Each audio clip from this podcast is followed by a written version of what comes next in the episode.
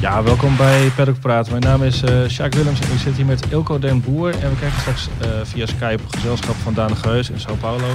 Het is uh, deadline vandaag bij ons op de redactie. We leggen de laatste hand op editie nummer 17 van het jaar. En Ilko, moet ik na gisteren nog vragen wie er op de koffer komt te staan? Nou, er waren natuurlijk veel coureurs die opmerkelijke dingen lieten zien. Uh, Pierre Gasly zijn eerste podium, Carlos Sainz, hij stond er niet, maar hij haalde het wel. Maar ja, we kunnen natuurlijk niet om de man van de race heen, Max Verstappen. Ja, inderdaad, dat zal uiteraard uh, Verstappen zijn. Hij won uh, zondag weer een typisch Max nummertje, zoals zijn manager Raymond van Vermeulen dat noemde. We schakelen even over naar Daan de Geus. Hij was dit weekend in Sao Paulo op Interlagos aanwezig. En hij sprak eigenlijk zo'n beetje met alle hoofdrolspelers daar. Na weken van chagrijn sinds de zomerstap moet er toch wel sprake zijn van een beetje opluchting daar, Daan. Vertel.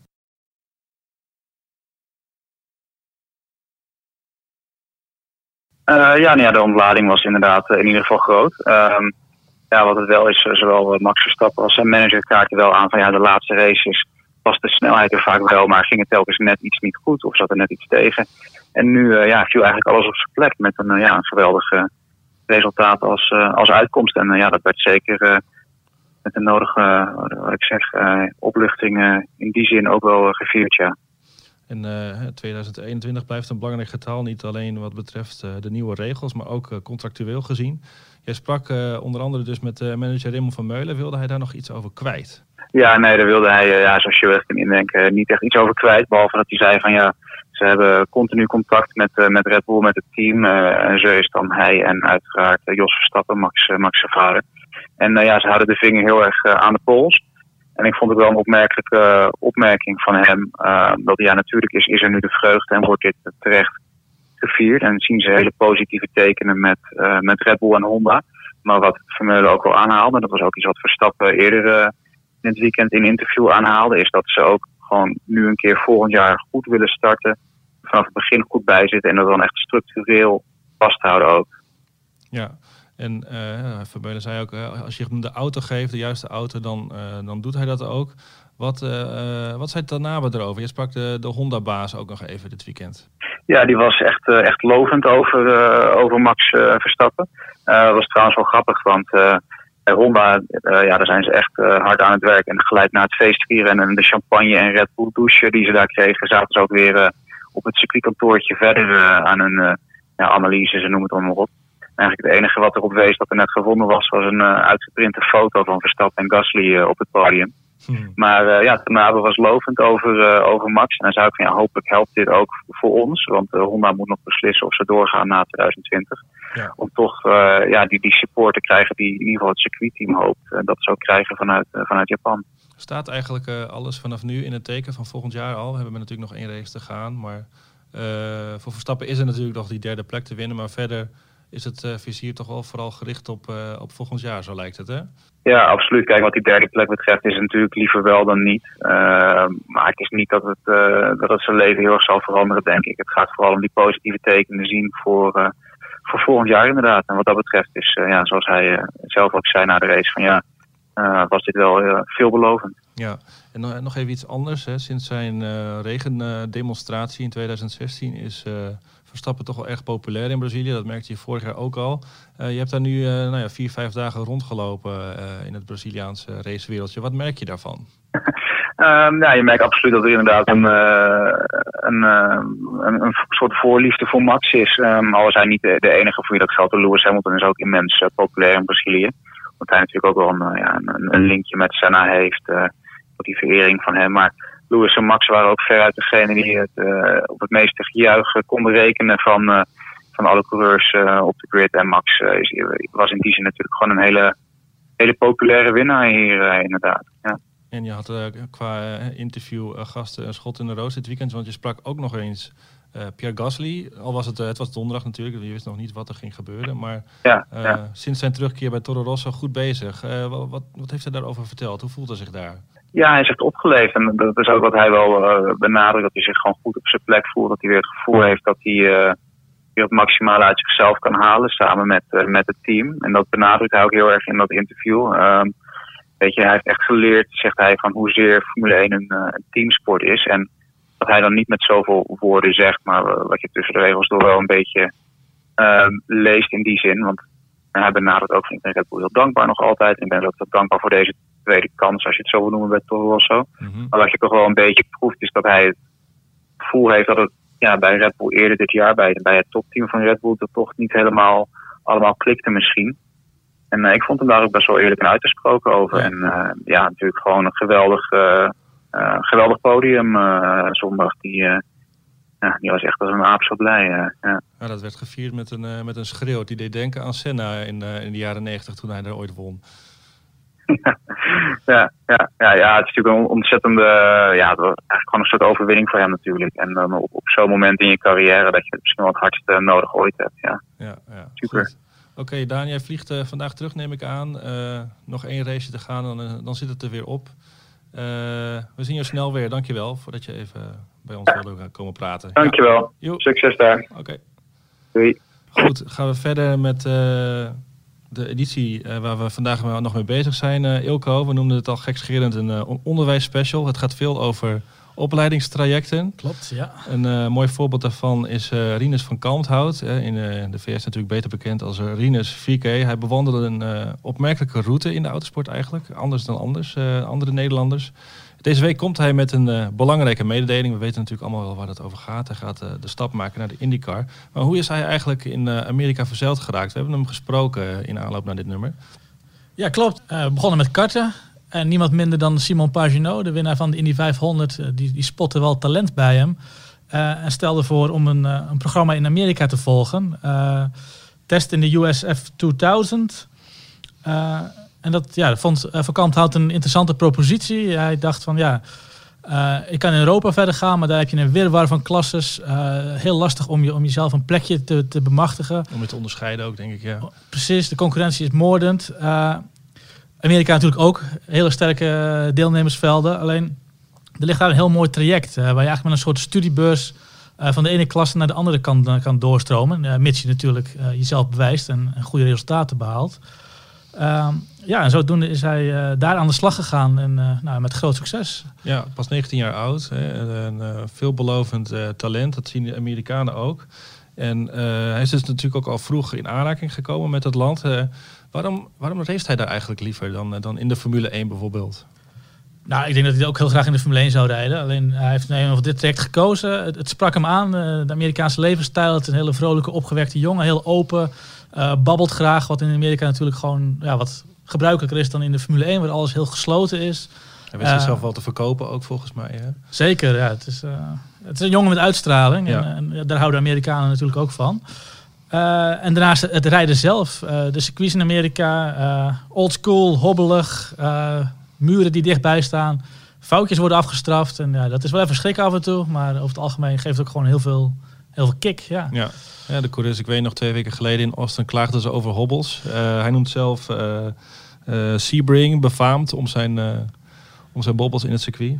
Klopt, ja, ja. Hamilton kreeg in, uh, in Austin al hoofdpijn. Uh, nou, heel veel IndyCar-coureurs die, die gingen meteen los op Twitter van... Uh, ja, kom eens op Sebring rijden. Of Detroit, waar ze over, over tramlane, tramrails heen moesten rijden. een paar jaar terug. ja, het is daar gewoon veel, veel gebruikelijker. En kunnen iets meer tegen een stootje dan uh, de biljartlakens uh, in de Formule 1. Ja, Rinus 4K. Uh, dat is, hij heet natuurlijk Rinus van Kalmthout. 4K noemen ze hem in, in Amerika. Een journalist begon daarmee. Hij krijgt hulp van een, die andere illustere Nederlander die nou ja, zo'n spoor heeft nagelaten in de IndyCar. Arie Luijendijk. Hoe is die, die band ontstaan? ja, daar zegt hij ook wat over. zeker. ja, eigenlijk ontmoet je de grote sterren van de, van de sport al vrij snel in Amerika. Iedereen loopt gewoon vrij rond in de paddock. Ja, en ja, als er dan een Nederlander langskomt, is dat natuurlijk extra speciaal. Dat vond Luijendijk ook. Die uh, helpt graag uh, coureurs. En zeker als ze uit Nederland komen. Dat heeft hij eerder ook gedaan met, met Doornbos bijvoorbeeld. En, uh, hij is ook vaak aanwezig op, op de circuits, geloof ik, hè, als steward. Hij is altijd, Klopt, ja. Hij is, hij is erg, nog, erg nauw betrokken bij de IndyCar ja, hij is natuurlijk gewoon één grote legende daar. Hij heeft twee keer in die 500 gewonnen. Eh. Ja. Uh, het was nog meer succes dit, uh, dit weekend. Uh, Richard Verschoor besteedde natuurlijk nog een aandacht aan. Hij won in Macau de prestigieuze Grand Prix. Hij Verstappen dus in Brazilië. Jeroen Blekemolen, ja, die man die race elke weekend volgens mij. Maar hij won dit weekend ook. in, in Austin, een 24 uur race. Dat zijn wel eens mindere dagen geweest voor de Nederlandse zeker, autosport. ja. En nog een ander succesje waar ik zelf dan getuige op was. Het is op iets kleinere schaal en te lezen in een, in een reportage in het komende nummer. Ik was met collega André Venema in, in Magnecourt op bezoek bij Jacques Villeneuve. Hij heeft namelijk een een, een talentenprogramma opgezet. Hij uh, vindt de huidige programma's van de Formule 1 teams, dat vindt hij maar helemaal niks.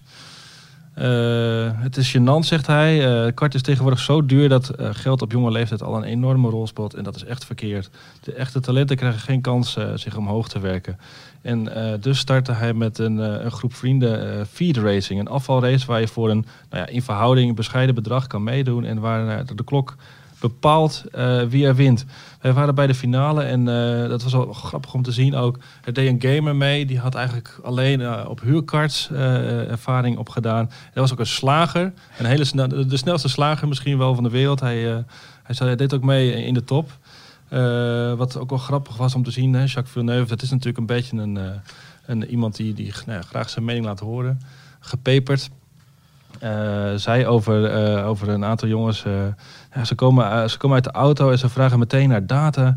Ja, data, data, wat moet je nou met data? Hoe, wat, wat voel je in de auto? Hij, hij, hij, hij ergert zich aan die, die datamentaliteit onder de huidige coureurs. Ze moeten leren begrijpen hoe een auto werkt, zei hij daarover. Al grappig, grappig inzicht. En we hadden het over Nederlands succes.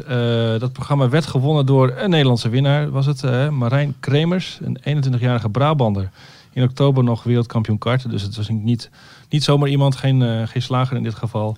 Een mooi voorbeeld vond ik dat van toewijding. Zijn ouders reizen hem zoveel mogelijk achterna door Europa in een camper.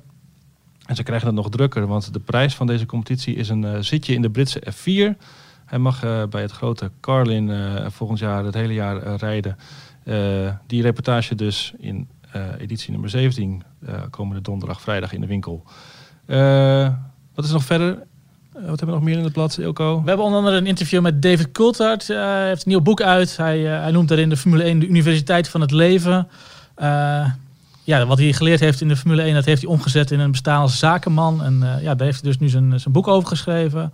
en we hebben een portret van onze huisfotograaf, autodidact Peter van Egmond. Al 25 jaar sinds het begin van ons blad eigenlijk betrokken bij het magazine.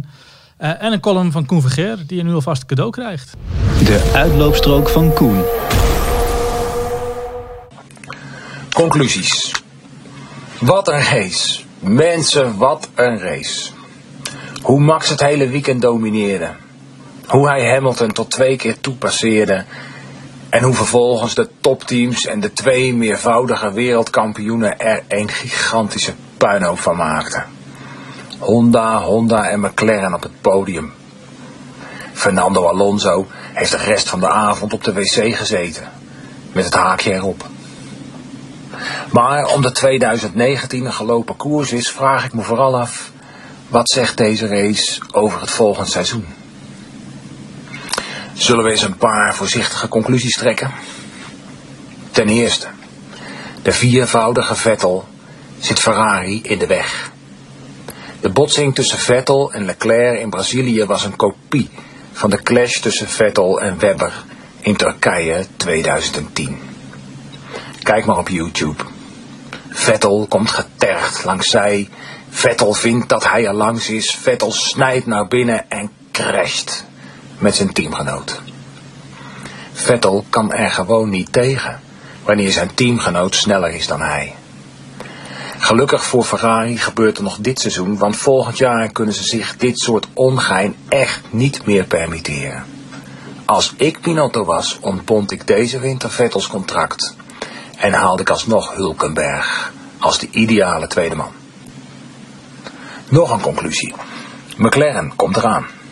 Ex-Porsche-man Andreas Seidel is bezig dat hele team eigenhandig uit het moeras te trekken. Zelfs nu die Franse koffiemolen nog achterin hangt. Zal ik ook een voorspelling doen? Zodra McLaren in 2021 Mercedes motoren gaat gebruiken, doen ze weer mee om de titel. Zeker als het Mercedes-team dan in Amerikaanse handen komt. Ik vond dat wel een mooi gerucht in Brazilië, want waarom niet? Liberty zou het geweldig vinden als Penske of Andretti instapt. Ah, nog een voorspelling. Renault. Renault is klaar met de Formule 1. Die houden er in 2021 gewoon mee op. En Honda? De eerste dubbelzegen. Wat mogen we daaruit concluderen? De overtuigende wijze waarop Max Pol pakte. En Hamilton op power passeerde. De boze boordradio's van de zesvoudige kampioen, zijn geklungel met Elben. De reactieve en tot slot eigenlijk best wel domme pitstops van Mercedes. Maar vooral het feit dat Lewis die sprint naar de finish niet won van Pierre Gasly in een Toro Rosso. Zegt dat genoeg? Ik denk het wel. Ik denk dat Honda volgend jaar klaar is om serieus mee te gaan doen om de titel. Natuurlijk, ik weet ook wel dat het sterke optreden in Mexico en Brazilië mede te wijten is aan het feit dat er op grote hoogte gereden wordt. Mijn laatste conclusie doe ik dan ook maar in vraagvorm. Is het eigenlijk wel zo handig om in 2020 een Grand Prix te organiseren op zeeniveau? Nou ja, die Grand Prix van Nederland, dat wordt vast een regenrace.